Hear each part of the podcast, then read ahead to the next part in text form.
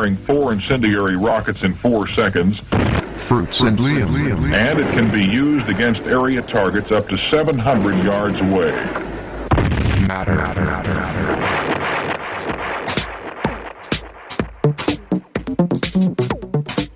Bienvenue à Objectif numérique, épisode 29. Au menu, on parle de photos de voyage avec un invité. François va nous donner cinq trucs que chaque photographe voyageur devrait savoir. De mon côté, je vais compléter aussi avec quelques petits trucs pour de la photo de rue en voyage. Et Christian fait la critique du Nikon Coolpix A.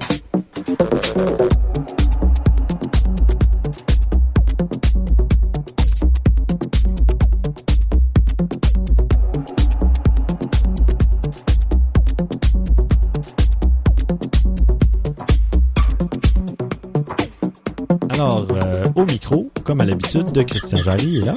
Bonjour. François Blanchette. Salut. Moi-même, Stéphane Vaillancourt. Et nous avons un invité pour cet épisode, de Pascal Dupré. Bonjour. D'ailleurs, on va commencer avec une petite présentation. Euh, Pascal est directeur des opérations au Club Aventure à Montréal. Donc, euh, ça lui est arrivé à plusieurs reprises de faire euh, des voyages et c'est pour ça qu'on l'a invité. Mais j'aimerais savoir qu'est-ce qui t'a amené justement à faire euh, de la photo? Évidemment, quand j'ai commencé à faire des voyages euh, il y a quelques années déjà de cela, dans les années euh, début 2000. Puis quand tu as commencé à faire euh, de la photo justement en voyage, est-ce que tu étais déjà équipé au départ ou tu as commencé avec quoi? Puis Ben évidemment, au départ, j'avais des appareils comme tout le monde, le compact, automatique, euh, donc avec euh, film aussi. Ah. Euh, après ça, j'ai transféré avec euh, de l'argentique euh, avec euh, en réflexe. Et après, j'ai eu mes premiers appareils numériques. Évidemment, on a commencé avec du 2 mégapixels. On est loin de avec quoi je shoot Oh. aujourd'hui. Ouais, ouais, ouais. et justement avec quoi shootes-tu aujourd'hui? Moi, je suis rendu que je shoot avec euh, du Pentax. C'est sûr que le Pentax, je pense que il y a pas grand monde euh, qui utilise ça de ce temps-ci. Hein. C'est plus Nikon, Canon, euh, évidemment les, les grands constructeurs, si on peut dire. Pourquoi moi Pentax, c'est qu'au départ j'ai acheté mon premier argentique Pentax, je me suis équipé avec des lentilles, Mhm. donc pour éviter de euh, changer. Ou devoir changer. Et, Ouais, ouais. et l'avantage du Pentax aussi, c'est que je trouve sur les lentilles, euh, j'ai pas, on n'a pas besoin, les lentilles coûtent moins cher parce que euh, Ouais, la stabilisation, la est sur le stabilisation boîtier. est sur le boîtier Mhm. et tout là. Donc ça, ça c'est aide. Oui, tout à fait. C'est non négligeable. Ouais, c'est sûr. Bon, ben, super. Puis euh, c'est ça, si justement, toi qui as voyagé pas mal et que tu étais guide dans une autre vie, guide touristique, donc tu as amené des gens à voir des trucs, euh, est-ce que tu as des, conseils à donner justement aux gens qui voyagent et qui voudraient faire de la photo de voyage? Évidemment, ça dépend du contexte. hein. Euh, tu l'as dit, euh, j'ai guidé. Donc, quand on guide, c'est plus soutenu comme RIP. Donc, on a moins de flexibilité pour retourner ou attendre le bon moment. Quand moi, je pars pour moi tout seul et pour mon plaisir propre, euh, il y a des fois, je peux passer deux jours sur un site à attendre la bonne lumière, le bon moment. Mais c'est pas tout le monde qui peux. peut faire Non, ça. ça, c'est un luxe, peux, là. c'est- ouais, Ah, c'est je vais t'avouer, je l'ai jamais fait. J'ai jamais Non. eu ce luxe-là d'attendre la lumière. moi, moi, j'ai eu le luxe. J'ai passé une semaine déjà sur la Grande Muraille, euh, juste à- en Chine, juste pour avoir la bonne lumière. Hey, Donc, euh, mon Dieu. ouais, c'est... Donc c'est sûr que c'est une chance que j'ai que c'est pas tout le monde qui peut avoir. Mais Euh, évidemment, Juste d'être là pour c'est commencer. se lever Ouais, tôt. exact. Peu importe où on va être, c'est se lever tôt parce que la lumière, on ne sait pas quand elle va être là. On Euh, connaît pas l'endroit, donc on sait pas exactement. où le soleil va se lever. Ça prend un peu de... Ouais. On faut faire de la reconnaissance. J'ai profité d'ailleurs, euh, une petite anecdote comme ça, j'ai profité de son conseil euh, qui vient de nous dire de, de se lever tôt parce que en 2004, j'ai voyagé en Chine avec Pascal Mhm. et il m'avait dit François, demain, on s'en va sur la Grande Muraille, on se lève à 3 heures du matin, 3h30, quelque chose comme ça. 3h30 pour partir à 4h à peu Ouais. près. Il fallait être là avant le lever du soleil pour deux raisons principales. Un, la lumière. Deux, arriver avant les bas, les, les autobus de touristes. Ah, Ah, voilà. ben oui, ça, moi, c'était bon. pour moi la meilleure raison parce qu'on était Ouais. seuls. Mhm. Notre petit groupe, on était quoi, cinq personnes? On, Cinq, on exact. était seuls Aïe. sur la Grande Muraille de Chine. Aïe, aïe, J'ai vécu un de mes plus beaux moments euh, de photographie, puis même, de- je dirais, de, de spiritualité personnelle. Mhm. Étant même pas croyant dans rien du tout, j'ai quand même vécu un petit moment parce que j'ai dit au groupe, si ça vous dérange pas, je pars dans cette direction-là, laissez-moi juste un 15 minutes tout seul.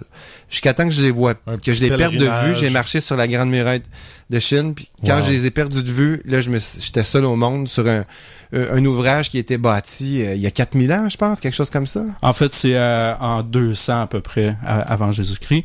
Ah, bon. mais, euh, on va diviser mais par c'est deux. pas que- mais en fait aussi dans le tronçon qu'on est allé François c'est c'est un tronçon plus récent là c'est euh, des années euh, 11 1300 là OK. Oui. En tout cas, c'est merci Pascal. euh. C'était un moment magique pour moi. Sinon, euh, justement, bon, c'est un bon truc aussi d'y aller avant les touristes quand on a l'occasion.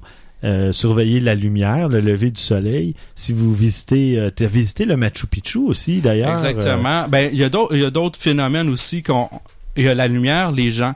Euh, des fois, on arrive sur des sites comme au Machu Picchu, c'est vrai, tout le monde arrive en même heure. Mhm. Donc, le truc, c'est oui, faire son repérage et dire, on va rester une heure de plus puis attendre que tout le monde soit pas là. Donc, je pourrais montrer des photos, encore là, de- du Machu Picchu, et j'ai personne sur mes photos. Pas Mm. parce que cette journée-là, il y avait personne, c'est parce que j'ai été capable d'attendre. Mhm. J'ai été capable aussi de me tourner à des endroits où je voyais personne. Ouais, ouais. Donc, euh, faire un, un cadrage plus serré, par exemple, d'un endroit. Donc, c'est ce que des tu petits trucs. c'est, d'y aller pour les extrémités. Le début de la journée, la fin de la journée, ça peut être intéressant. Oui, souvent, le monde euh, veut, veut pas, sont paresseux. Hein? oui, c'est vrai. Non, mais. Ou pressés, ils veulent en faire le plus possible. Ou c'est puis- des expositions organisées où ce que tu es obligé de suivre un horaire, fait que tu es obligé de suivre le groupe. Ça, c'est un peu dommage, justement, mais moi, je trouve ça bien que toi, en tant que guide, t'avais proposé aux gens, écoutez, on va rester et on va profiter du fait que on va être entre deux groupes, peut-être, ou bien qu'il n'y a plus personne sur le site parce qu'il est sur le point de fermer, ou des trucs comme ça. C'est bien. Puis aussi, idéalement, quand on est dans n'importe où dans le monde, si on est capable de parler aux gens locaux, eux, ils savent aussi c'est quand les meilleurs moments, c'est quand c'est plus achalandé.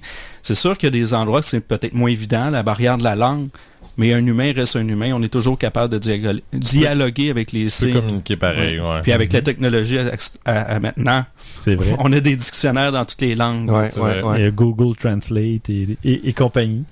Non, c'est bien. Et d'ailleurs, tu parlais des locaux. euh, est-ce que est-ce qu'on les photographie les locaux? Est-ce qu'on le fait candidement? Est-ce qu'on demande la permission? C'est quoi ton approche à ce Ben moi, niveau-là? idéalement, je pense qu'il faut demander la permission. Euh, évidemment, si on a un zoom 300 là, puis qui est extrapolé à 450, peut-être qu'on n'a pas besoin de la prendre, la, demander la permission parce que les gens sont trop loin, ils savent même pas qu'on les prenne. Mhm. Mais si on prend quelqu'un à trois pieds, à trois mètres de nous, ils le savent. L'objectif est en leur direction. Ce serait la moindre des choses d'aller les voir, lui demander. Et règle générale, 95% du temps, les gens disent oui. Ouais. Est-ce que ça fonctionne de demander juste en faisant un sourire ou euh, en pointant son appareil ou s'il faut, faut vraiment t'adresser à la personne euh, Ben, juste en montrant l'appareil, ça fonctionne parce Ouais. qu'ils connaissent les appareils maintenant. Un peu partout, moi, je suis allé sur la route de la soie dans, dans des coins, euh, des bleds perdus. Et ils savaient euh, qu'est-ce qui se passait. Puis même un coup que la, la photo était prise, les gens venaient me voir pour voir la photo. Ouais, ils veulent Avec le voir, numérique, hein. ils peuvent le voir tout de suite. Ça, c'est bien aussi d'offrir à la personne. Veux-tu voir la photo après? Ils sont contents normalement. Je- là, parce ce, que- ce truc-là, je l'ai vu souvent. Mhm. Souvent, d'offrir, de montrer les photos au monde parce que ça les met en confiance. Puis de même, ils t'offrent d'en prendre d'autres. Oui, puis s'ils sont pas, ils aiment pas la photo qui vient d'être prise, ils- peuvent le dire. Tout à fait. Et tu leur donnes absolument le droit de Voilà. refuser d'être photographié. Euh, Puis l'autre chose aussi, quand on monte la photo, c'est facile de montrer notre adresse email et demander s'ils en ont une pour leur Ouais. renvoyer. Ah ouais. Vrai. Ça, c'est une bonne Ça, idée on, aussi. on y pense rarement, mais il y a des gens qui sont contents C'est vrai que de ça. l'offrir avant que eux te le demandent, déjà tu démontres euh, beaucoup de, Ouais. de bon que- vouloir. que ça nous coûte rien d'envoyer un courriel Ben là, avec euh, deux, trois photos. Là. Ben ouais. Ça me ferait plaisir. Moi, j'avoue être dans cette situation-là de pouvoir offrir ça à cette personne-là. Tu sais pas, hein? Ça peut Mhm. être. Peut-être qu'une amitié peut naître de là. Et Sans blague, tout tu à peux fait. retourner en pas. voyage, puis les gens peuvent t'offrir de t'héberger ou tu sais. Il y en a qui disaient, je, ben, Ouais. je lisais des articles comme ça qui disaient, comme je te disais, tu, leur offres de montrer photos. Il y en a qui disaient, on, je me suis fait offrir à manger, je me suis fait offrir à Ouais. boire, euh, plein de choses, euh, comme sans dire des amitiés, mais tu sais, de- des belles relations simples avec les gens que ça peut arriver. Là. Puis exactement. Puis si on a même encore plus de temps avant de prendre les photos, ça pourrait être même de jaser avec les gens. Mhm. Ouais. Parler de fait. qui on est, de où on vient, qu'est-ce qu'on fait dans la vie, leur poser des questions sur eux, ce qu'ils font. Et là, après, en toute, l'aise. ami- en toute amitié, lui demander, je peux-tu prendre une photo de toi? Mhm. Puis euh, ça, à, à 100%, ça fonctionne. Ouais, ouais, Non, ouais. J'en ouais. doute pas. J'en doute pas. Ben, c'est ça, c'est que là, tu bâtis tranquillement euh, ou, ou rapidement une relation avec la personne et elle voit quel genre de personnalité et que tu as pris le temps de discuter avec elle Et là, ben, c'est c'est vrai que c'est beaucoup plus facile. La barrière tombe, là, finalement. Puis ça évite une chose euh, très importante des fois en, voyage, on se fait demander de l'argent pour les photos parce qu'il y a des touristes qui ont payé au- auparavant, puis ça enlève ça. Si tu veux pas payer, Ouais. mais si tu as posé question, il y a pas de chicane. Si tu prends la photo, tu pas posé la question, la personne va être payée. Dans certains pays, ça peut te créer des gros embarras. Mhm. J'en doute pas. Pascal, est-ce que, parlant du- de ta photo du Machu Picchu, où il n'y a, pas un chat sur cette photo-là, est-ce que tu accepterais de, de nous donner un exemple qu'on puisse euh, publier sur notre objectif numérique? Ben oui, tout à fait, il y aura pas de problème. Euh, Excellent. je vous enverrai ça. On va Moi, partager ça ça. avec tout le monde. Alors, vous voyez, euh, il suffit de demander. ça fonctionne à tous les coups. C'est concept. Euh, mais concept. vous irez voir dans les notes. Donc, euh, merci Pascal. Il va nous fournir une belle photo du Machu Picchu où il y a pas en, presque il y avait Ben, il y en peut-être a, deux, trois évidemment, personnes, mais mais- euh, il y en a moins que si on y va euh, au matin puis qu'il y a Mhm. 500 personnes sur le site. Ouais. C'est sûr qu'il y en a. Il y en a peut-être une dizaine, une quinzaine. Mais entre 15 puis 400, Ah, c'est- on peut dire qu'il n'y a personne dessus. Ouais, là. ouais. Ouais, ouais, ouais. Moi, j'avais eu la chance, justement, je suis allé visiter euh, Chichen Itza Au Mexique. au Mexique, et c'est ça. Et il y avait pas beaucoup de monde quand on a fait la visite, mais c'est en 2001 et j'avais pas d'appareil numérique à l'époque, donc Mm. c'est j'avais à peu près un film ou deux, là, peut-être entre 24 et 48 photos que je pouvais prendre sur tout le site de Chichen Itza, qui est quand même gros. Et, mais j'ai pris des photos où il y a presque personne dans les ruines. C'est génial, justement. Mais pourtant, on était en plein après-midi, ou en tout cas, euh, c'est ça c'est bien tombé. Le timing était bon. Il y avait pas trop de gens, où on était entre deux gros groupes. euh, et c'était quelque chose que j'ai trouvé intéressant, justement, parce que c'est pas une marée humaine que là, tu essaies de voir un coin de building où il y a personne. C'est des fois, ben, le hasard souvent qu'on a les les, gens qu'on connaît même pas sur la photo. Oui, c'est ça. T'as 300 personnes que t'as aucune idée c'est qui. T'as même pas de compagnon de voyage ou quoi que ce soit. Euh, c'est un peu, euh, Hmm. c'est un peu dommage, mais c'est ça. Super. Et on va maintenant enchaîner avec euh, les cinq trucs de François pour euh, le voyage, la photo de voyage. Oui, alors, je vous mets en contexte. Disons que vous êtes un photographe euh, plutôt professionnel en voyage. Ben, professionnel, tu veux dire euh, Euh, on- bien équipé ou? Euh, bien équipé et qu'on se fait payer aussi pour Ah, faire quelques contrats. Bon, contrat, je sais bon. que ça parle pas à tout le monde, mais il y a quand même quelques photographes professionnels qui nous écoutent qui ont ça comme travail comme travail principal dans leur vie. Donc, quelques trucs que j'ai notés sur le web. D'ailleurs, il y en a quelques-uns que je pratique moi-même. Ça se recoupe avec l'information sur le site que j'ai trouvé. Euh, premier truc. Puis ça, là, ça, je le pratique pas, ce truc-là, mais il est vraiment cool. On, on transforme sa caméra de façon à ce qu'elle soit laide puis pas intéressante. Ouais. Je l'ai vu souvent celui-là aussi. Mais d'ailleurs, il y a de plus en plus de photographes professionnels qui s'équipent avec, disons, le, une OMD euh, Ouais, ou la EM5. Nikon, là. euh, euh, c'est qui? C'est euh, Bernard Brault, euh, photographe de la presse, qui utilise, c'est la Nikon euh, N1. C'est possible. C'est Ben, la c'est petite, ça, là, ben, avec euh, gros, euh, les, les gros objectifs, le kit, là, tu sais. Pour lui, un, c'est plus commode, puis deux, s'il se le fait voler. Ben, c'est ça, c'est que le, le boîtier est moins imposant, donc il accroche moins l'œil des voleurs, puis c'est plus facile à transporter aussi. Oui. C'est moins lourd, c'est moins encombrant. Fait que ça peut être un truc aussi de, Oui. de prendre un appareil comme moi avec mon Sony Nexus.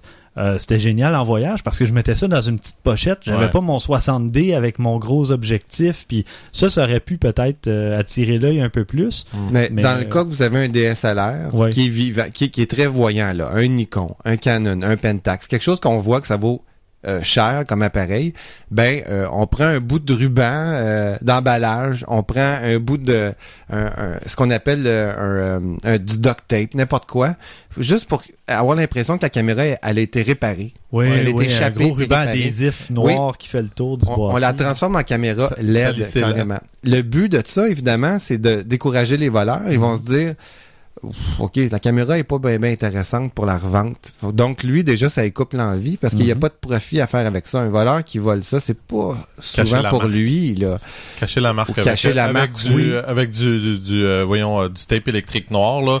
Parce que là, l'avantage, c'est que lui, s'il a l'avantage d'en voir une Nikon, une Canon ou qu'est-ce qu'il sait pas, il va aller pour les deux autres, c'est sûr Ouais. et certain. Ouais. Et d'ailleurs, la courroie de l'appareil où c'est écrit en Ouais. gros Nikon 4D, Ben oui. euh, D4, des trucs comme ça. C'est comme ça que je les spot souvent, oui. Ben, c'est Ben ouais. ça. Mais C'est- ça, ça donne tout de suite la, Ouais. la valeur du modèle s'ils savent le moindrement. Exact. Euh, C'est vraiment. Donc, euh, n'importe quel truc que vous pensez pour transformer votre caméra en caméra pas intéressante, euh, c'est vraiment euh, une bonne façon Mhm. de se couper de plusieurs plusieurs voleurs, je dirais. Le- même le sac de transport. Oui. Euh, on peut prendre un vieux sac à dos. Il y en a qui ont quand même des bons compartiments. Évidemment, il y a des sacs photos qui sont super bien faits, mais on le sait, on les voit. C'est là. On le sait que c'est un appareil qui vaut de l'argent qu'il y a là-dedans. Ouais. Deuxième truc. Si on voyage pour un contrat, on est rémunéré. Souvent, on- quand on arrive aux douanes, il faut le déclarer qu'on est un photographe professionnel parce qu'on a l'équipement professionnel, puis on doit remplir euh, une espèce de... Des charges. euh, ouais, en fait, on appelle ça un carnet ATA.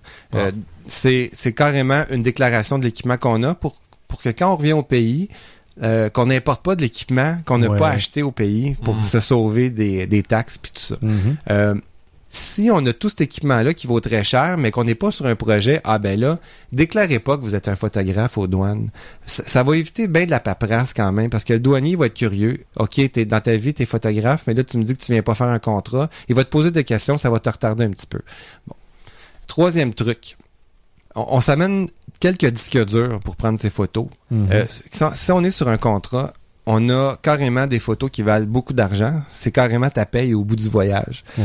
Donc, ça amenait un minimum de deux disques durs pour se faire des copies. Et toujours garder les deux disques durs à des endroits différents, c'est la même technique que la se faire des sauvegardes à la maison. Mhm. L'idée, c'est que s'il nous arrive un malheur, que au moins le disque dur, le deuxième disque dur soit ailleurs. Puis là, ça, ça s'étend à tout. Là. Quand on prend l'avion, t'en mets un dans ta soute à bagages, puis un avec toi dans la cabine.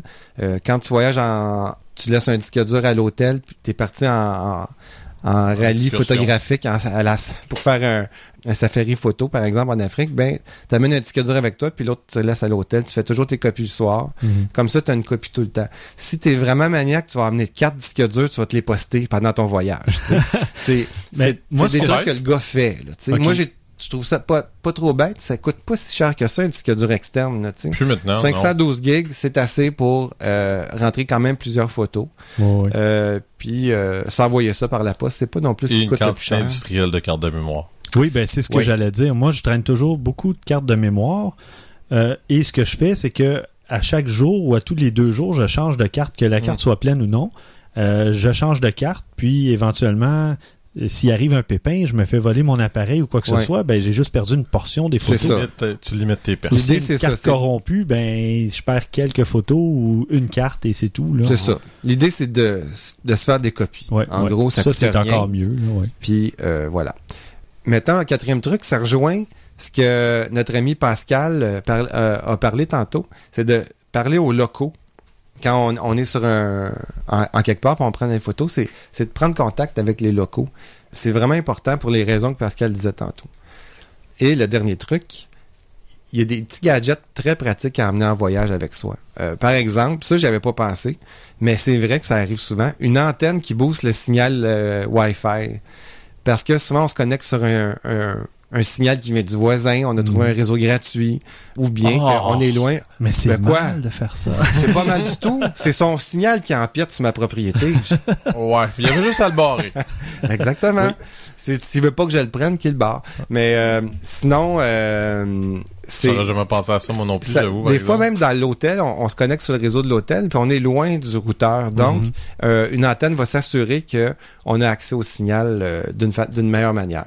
Euh, une batterie externe, Oui. c'est toujours pratique aussi Ouais. pour euh, se donner une petite recharge, surtout pour le, le, le portable, le, laptop.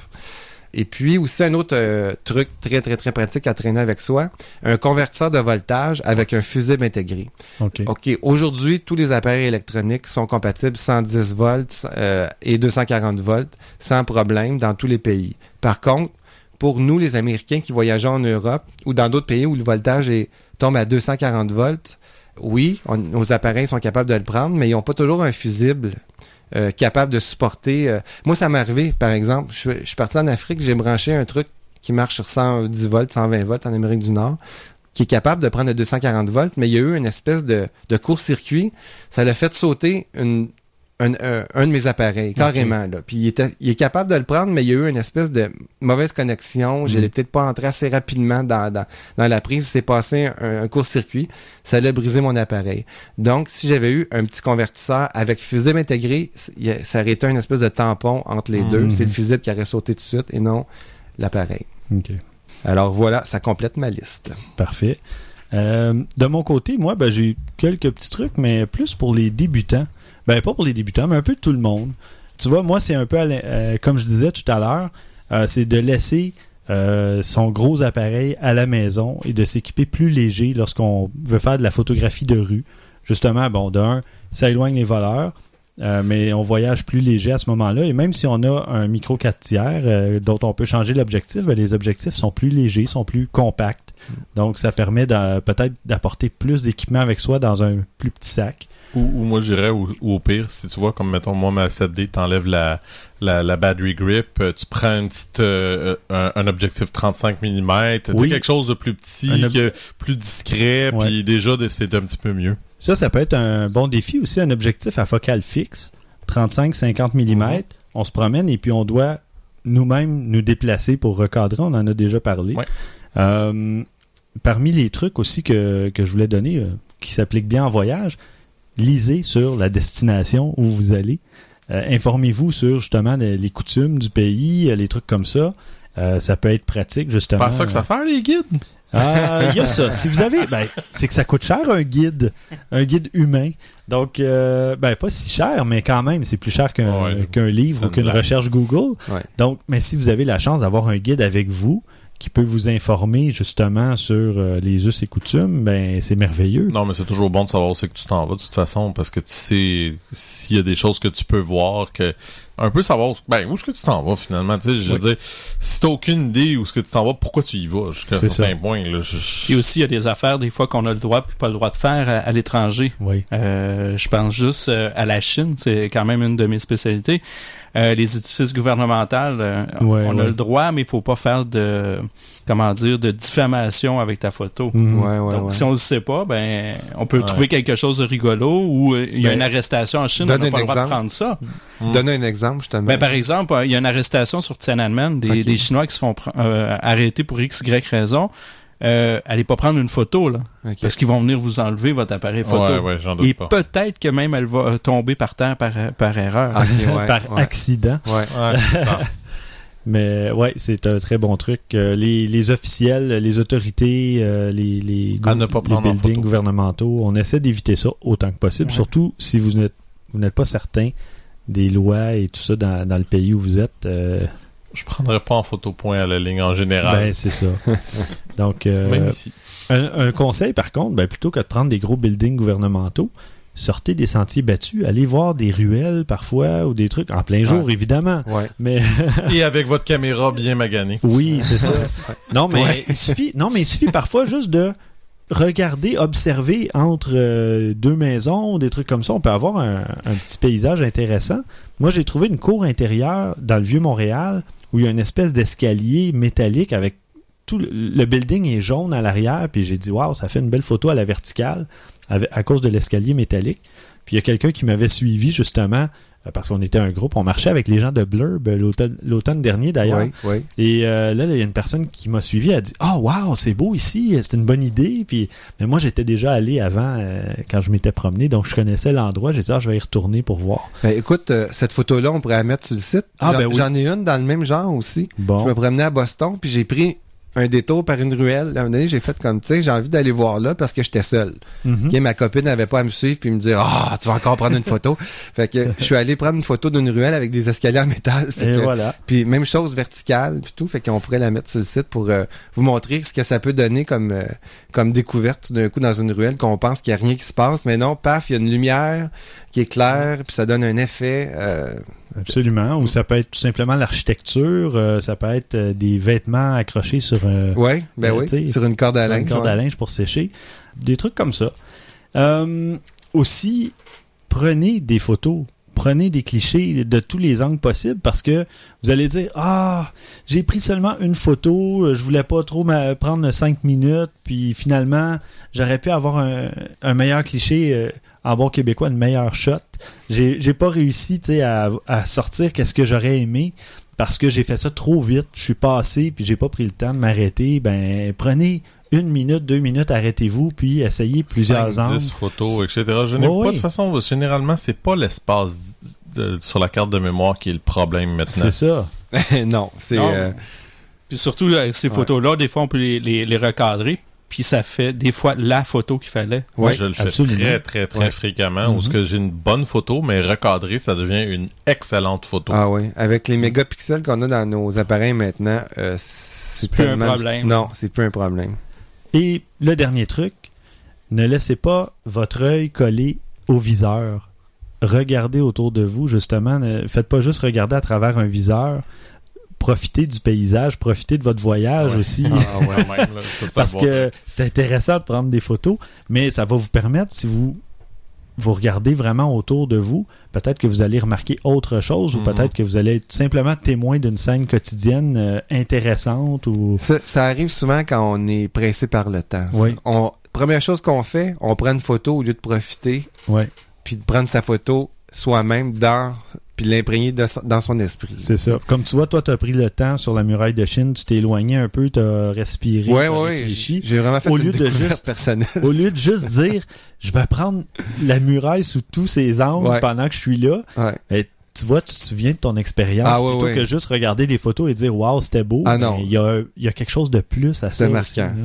c'est pas parce que c'est la muraille de Chine, c'est parce que j'ai pris le temps. Oui, exactement. C'était l'expérience en, en elle-même Aussi. qui était intéressante. Donc euh, voilà, c'est je- en tout cas, je pense qu'on a donné pas mal de trucs euh, sur la photo de voyage. Euh, ça devrait euh, vous aider si vous préparez un voyage pour bientôt. Et on va ensuite euh, conclure l'épisode avec le test du Nikon Coolpix A que Christian a eu la chance d'essayer. Qui d'ailleurs, petite parenthèse comme ça, ferait un excellent appareil de voyage. Ah bon, ben tu vois. Parce que, ben, l'avantage du, du Coolpix A, c'est que, premièrement, et c'est probablement sa très grande force, c'est un capteur renié de DSLR. C'est le même capteur que la Nikon 7000. Ah. OK. Donc, on Donc c'est que- quand même un plus grand capteur. c'est euh, oui, c'est c'est un excellent capteur qu'il y a Ouais. là-dedans. C'est un capteur APS-C finalement. Euh, exactement. C'est ça. C'est Wow. en plein ça. Fait que l'avantage, c'est que on a un appareil qui est, somme toute, assez petit, compact, mais robuste. Mais on a toutes les capacités du DSLR. Ou presque. Il y a, il y a toujours, toujours des... On doit faire des compromis quelque Ben, part. oui. C'est sûr et certain. Dans ce cas présent-là, le compromis le plus important, c'est l'objectif. Mhm. Pas qu'il est pas bon, il est très bon, mais c'est un objectif fixe. OK. Et c'est un objectif fixe de, de 28 mm. Ce qui est quand même très bien. OK? Mhm. Euh, on- je parle de 28 mm euh, en mode euh, euh, l'équivalent du 35, là, de- l'équivalent d'un plein capteur, finalement. OK, donc c'est un 18, mais converti Exact. à 28 à peu près. Oui, exactement. Moi, je dois dire, j'ai trouvé ça un peu, euh, un peu trop large à mon goût. Certaines personnes vont peut-être aimer ça. Moi, j'aime mieux un vrai 35 à 28. Vous allez me dire, c'est quoi la différence? Il n'y en a pas tant que ça. Je, je l'ai vu. J'avoue, moi, personnellement, là, je trouve ça une petite affaire trop large dans certains un, cas. c'est un grand angle, finalement. C'est un 18 C'est- mm qui tombe Ben, mal. à 28, là, t'es pas loin du grand angle. Ça ça. commence à être assez proche, là. C'est fait que ce côté-là, moi, moi, j'aimais moins. Mais par contre, en voyage, je vois définitivement l'avantage. Ouais, Ça, il y a, il y a vraiment, je pense que c'est quelque chose qui pourrait être assez utile. pour les paysages et compagnie, l'architecture aussi. Mais là, si on veut faire des, des plans serrés de quelqu'un, euh, là, faut être proche. C'est ça, exactement. Euh, c'est un capteur de 16 mégapixels. Mhm. Donc, je disais, c'est ça, c'est un DX, un capteur euh, Rogner Nikon. Plage ISO de 100 à 6400, extensible jusqu'à 25600. ISO utilisable, 3200. Moi, je, je pense que 3200, là, c'est encore, oui, un peu de grain, mais c'est c'est quand même très potable. 1600, c'est très bien. C'est vraiment, là, euh, c'est presque irréprochable à, à 1600. Un Rafale 4 images à seconde, bon, ça c'est moyen c'est là, mais. Mm. c'est correct c'est pas rien d'ex- de- d'exceptionnel. Un mode RAW, nef, euh, écran de 3 pouces de 920K, vidéo 1080p en 24, 25 ou 30 images par seconde. Ces points positifs, comme je disais, ben boîtier compact, très solide. Puis quand je dis compact, pour de vrai, cette fois-ci, on a vraiment quelque chose qu'on peut facilement glisser dans une poche. Puis on le sent pas trop là. Euh, moi en tout cas ce, côté-là, là, je l'ai énormément apprécié. Puis je disais, tu sais, euh, pas un boîtier en plastique là, c'est, c'est quand même très solide.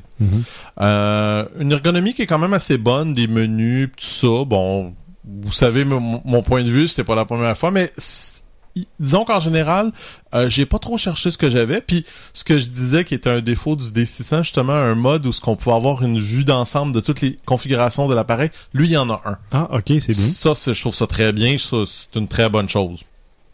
Très bonne qualité visuelle, beaucoup de détails euh, sur le quand on prend des photos, tout ça. Je, franchement, en tout cas, on voit que c'est vraiment un capteur de DSLR là-dedans. Mhm. là. On le voit. Puis celui de la D7000 est quand même assez. Il a une bonne réputation, puis ça paraît.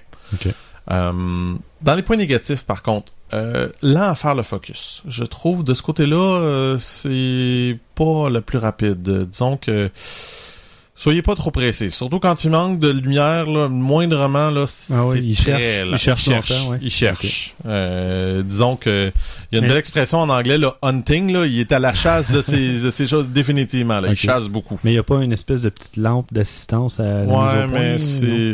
Ok. En tout cas, c'est ce côté-là, j'ai été déçu, j'avoue un petit peu, mais en bonne luminosité, il, il- pas, c'est pas le plus rapide que j'ai vu, mais il est correct.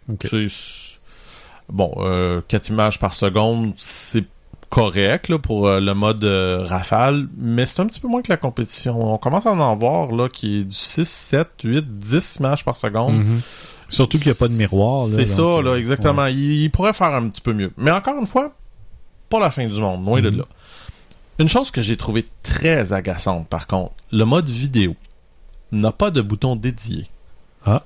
Puis ça, c'est fatigant parce que trouver comment activer le dans les modes vidéo, je l'ai vraiment cherché.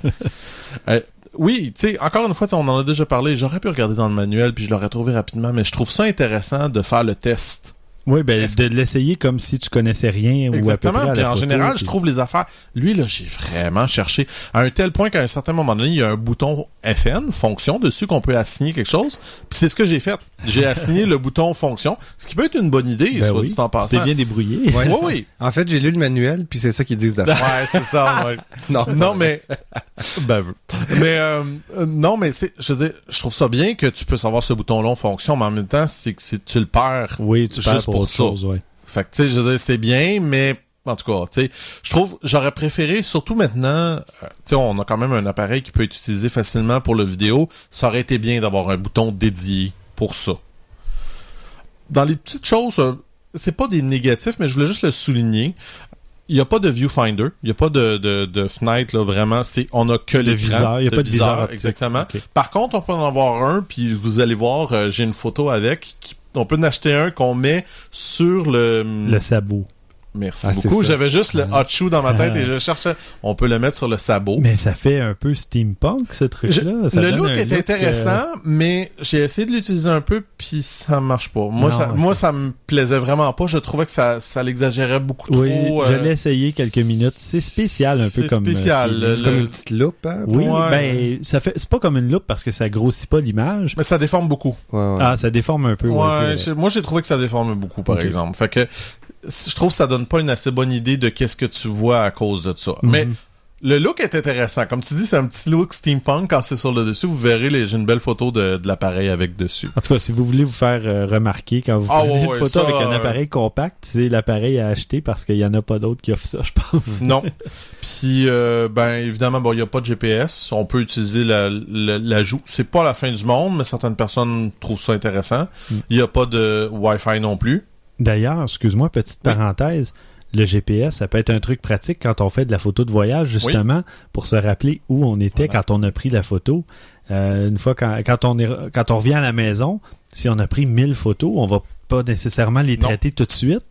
Et là, si on sait plus Mais où on était. Au euh, pire, si vous voulez, je sais que cet appareil-là est compatible avec. euh, Il y a un petit module que Nikon vend oui, oui. qui est compatible avec. Fait que Bon. ça peut être une solution. Euh, comme je disais, il n'est pas non plus euh, Wi-Fi qui commence à être de plus en plus la norme. Il n'est pas touch. Encore Mhm. une fois, rien de majeur, mais c'est bien de le souligner que Mhm. ça commence à de plus en plus être la norme, mais lui, il l'a pas. Euh, c'est un appareil que je recommande chaudement, sans aucun doute. Euh, comme je vous dis, euh, testez-le pour un seul détail, c'est si l'angle vous plaît. Parce que moi, vraiment, j'ai préféré le 35 mm au 28. C'est Mhm. pas une grosse différence. C'est pas majeur. Mais il y avait quelque chose qui m'agaçait. Puis je savais pas c'est quoi. Puis c'est quand je me suis arrêté pour faire mes notes, j'ai fait Ah, c'est ça. Ça doit être ça parce que je me rappelle, j'avais la X100 dans les mains, puis c'est une 35 mm, puis ça m'a jamais, jamais agacé. Mhm. Puis lui, on dirait que j'avais de la misère à... à- tu sais, avec mes angles, des fois, il fallait toujours que je me rapproche plus, puis ça, ça m'agaçait un peu. C'est niaiseux, là, mais... Tu sais, c'est pas majeur, là. Tout est une question de goût rendu à ce point-là. Mhm. Et combien coûte-t-il cet appareil? Je gardais ça pour la fin. c'est, je pourrais dire, par contre, un autre point euh, faible, on pourrait dire. Un point faible, euh, oui. Euh, c'est ça. Le Il- mot est faible. Ben, il est 1100 dollars. disons que c'est- ben c'est dans les mêmes plates-bandes que la que la X100. C'est à peu près le même prix. C'est pas vraiment surprenant, mais c'est pas non plus abordable. Par contre, le viseur à 300 dollars. Euh, Euh, je- 379 dollars. Excusez-moi, oui, je le conseillerais vraiment pas. là, Mais ça, c'est le prix suggéré euh, par Ouais, Nikon, je crois. Je pense mais, pas que ça va être bien ben en bas de ça, là. Ça serait surprenant, là.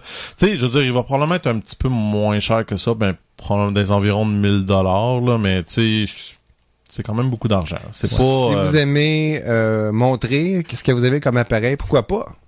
On le Ouais, paye mais- à 300 dollars et puis on a un appareil qui est complètement unique là. Ouais, absolument. il y a ça, y a pas. Ah, quand t'as les Tu sais, moyens... je me fais l'avocat du diable. Ouais, là. ouais. Je suis fashion, je me promène dans la rue, je suis hipster, puis j'ai mon appareil. J'ai j'ai envie de montrer que j'ai un viseur Ouais. cool monté sur le dessus de ma caméra. C'est le fun. Tout à fait. Non, non, euh, regarde, c'est... Pimp mon compact. Tu sais, c'est sûr qu'on pouvait pas s'attendre à ce que ça, ça reste quand même que c'est le même capteur que la D7000. On Et peut ça, pas on s'attendre à payer ce- le c'est prix ça. parce que tout le reste, c'est quand même dans un boîtier miniature, un Exact. boîtier compact. Donc, oui, euh, ça coûte cher, là. mais C'est sûr, mais c'est pas pour tous les moyens. C'est ça. Ah, ben, merci beaucoup. ça fait plaisir. Et d'ailleurs, ça va conclure cet épisode. Alors, euh, merci Pascal. Et d'ailleurs, euh, où peut-on te retrouver euh, sur Internet? Ben, évidemment, sur le site du Club Aventure, clubaventure.com, nous avons notre site YouTube, notre chaîne YouTube, où on peut voir quelques-unes de mes photos sur certains diaporamas, si on peut dire. Parfait. Et il y a de tes photos sur le site aussi, pense? Sur le site, un peu, mais pas beaucoup. C'est vraiment plus axé sur le YouTube. Là. Parfait. Bon, puis on va te pousser à te monter un site Flickr, puis on donnera le lien euh, quand ça sera disponible. Excellent. En espérant que ça va être plus un succès que, que François et Twitter. Là. Oui, et Google Plus aussi. Mais oh, qu'est-ce il donne le Twitter? choix en je le plus. sais, je il sais. Il y a le choix, Twitter ou Google Plus, mais non. Mais non. Ah, Twitter, c'est pas le réseau social qui s'est fait hacker il y a pas longtemps là? Aucune idée. Ouais, ouais.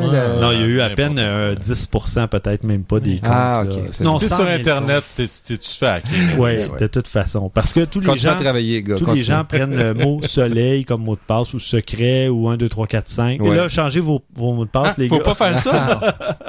Ah, ah, de T'oublies t'oublies un des plus populaires aux États-Unis. God.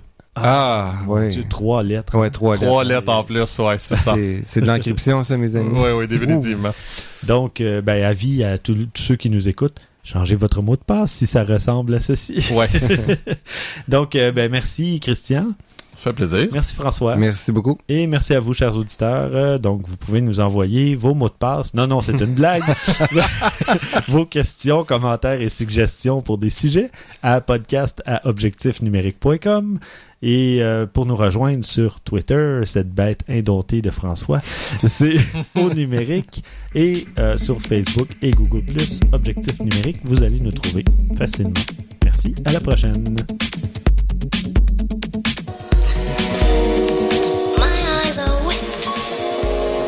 My heart is torn. Room is bare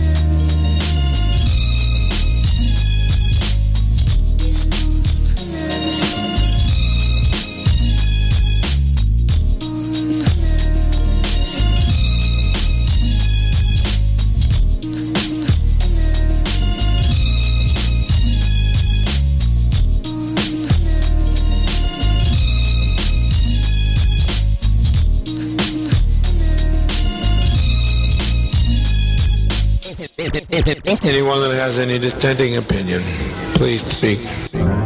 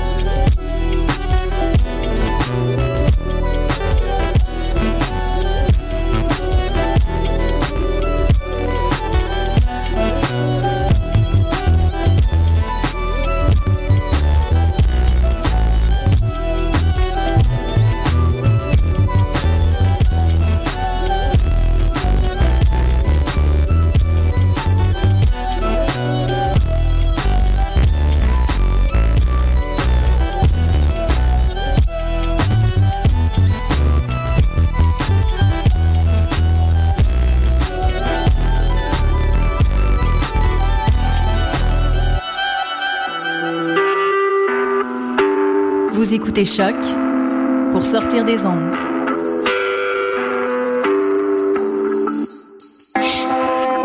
Podcast, musique, découverte. Sur choc.ca. Radar. Musique, entrevue, prestations. Et oui, Radar sera de retour dès cet automne pour une sixième saison. Au menu, encore plus de prestations live, d'entrevues et évidemment une bonne dose de découverte musicale. Donc c'est un rendez-vous dès septembre à Radar. Votre coup de sonde musical les jeudis 21h30 sur Choc pour sortir des ondes. What's up? Joe RCA, Bobé des Dead Obies et vous êtes à l'écoute de Choc.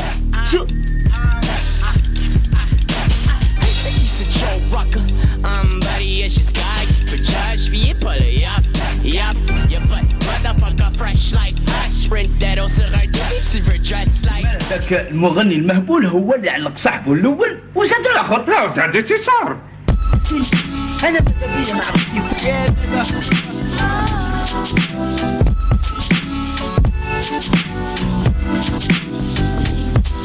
Yeah, Obama cares, I want that A-Rap, you seen Osama Fed. Yeah, Obama cares. I want that A rap.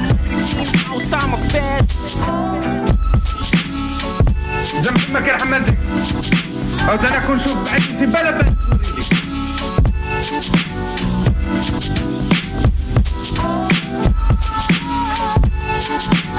زعما كما كيرحم عندك